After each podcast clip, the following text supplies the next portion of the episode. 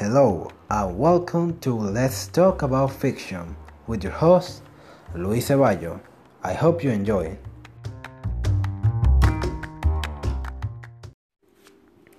The topic of today is the simple and still awesome concept of good versus evil. And well, I hope you enjoy.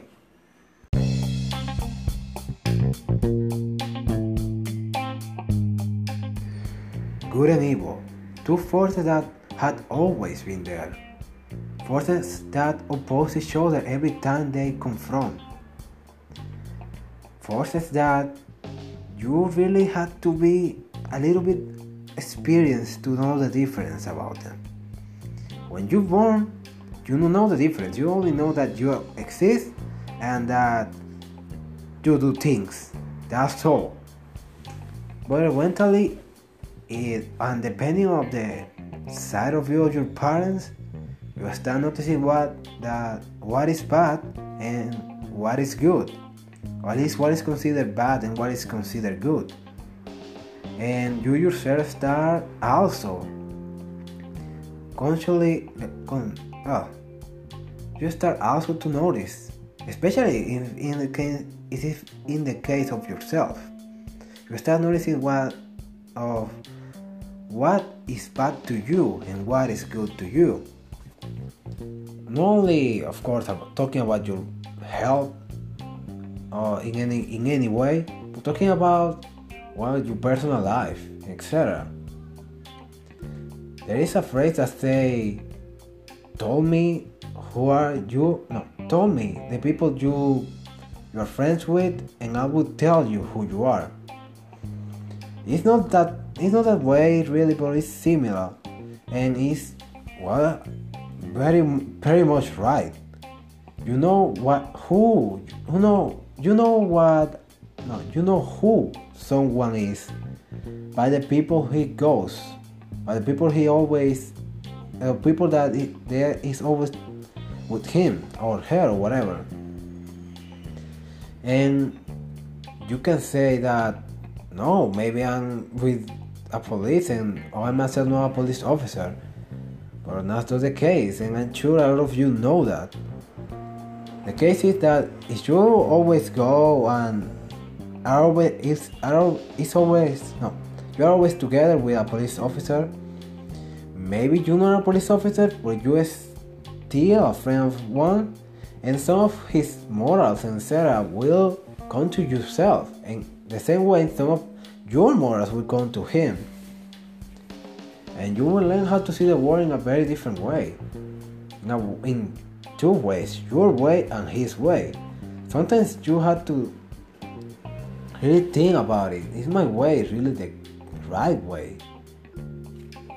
And that's why good and evil is so simple and fantastic because it's so well it's like water. It's no it's not always stable it's always moving it's always flowing flowing.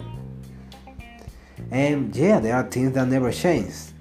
There are things that are always changing. Things that in a time maybe before that you and i were born was actually pretty good. And then now it's completely bad. Sometimes it was really bad. When you see it in a in a, a logical way it was really bad. But if you see it when you see it from the point of view of the people of that time you see why they didn't think it was bad.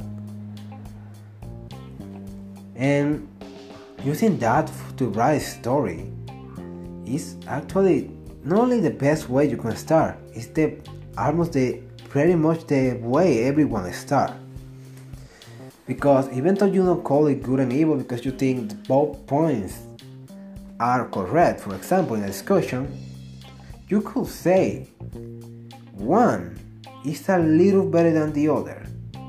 Maybe because it benefits you the most or maybe because it benefits it benefits everyone else the most. And yeah those are decisions that even in a book where everything is right some of the decisions that make even the right thing because okay i create this discussion i create this problem I create this confrontation. How do I resolve it? And now that you have the idea, and now that you have the problem, and now that you have to find a resolve, is when you your morals actually show up. What is good to you? What is bad to you? Maybe the old, the people that read it will think, no, I would prefer the other option. But you as, as a person, you have your morals and you are good. And you decide to say, okay, this is the right argument. And once again, I, I, say it now. Well, once again, I say maybe a lot of people think the other, the other answer is the real answer. But in a book, even though you normally write to someone else, the morals of the author are what define the morals of the main character. That's something someone say in a comic. Eh, well, in a comic, no, uh, talking about a comic. It's difficult to some writers to write a good to write good heroes because they themselves don't see as heroes. They themselves think a very disgusting person or very ego egoist or very egotistical person. And no, I'm not saying everyone is is thinking about it, or everyone thinks of themselves about it when they bring a villain. But when you write a hero so bad in a way that you you can only say, "What the hell? Why isn't he the villain?" You know there is a problem. And so that's really all I had to say. But before I finish,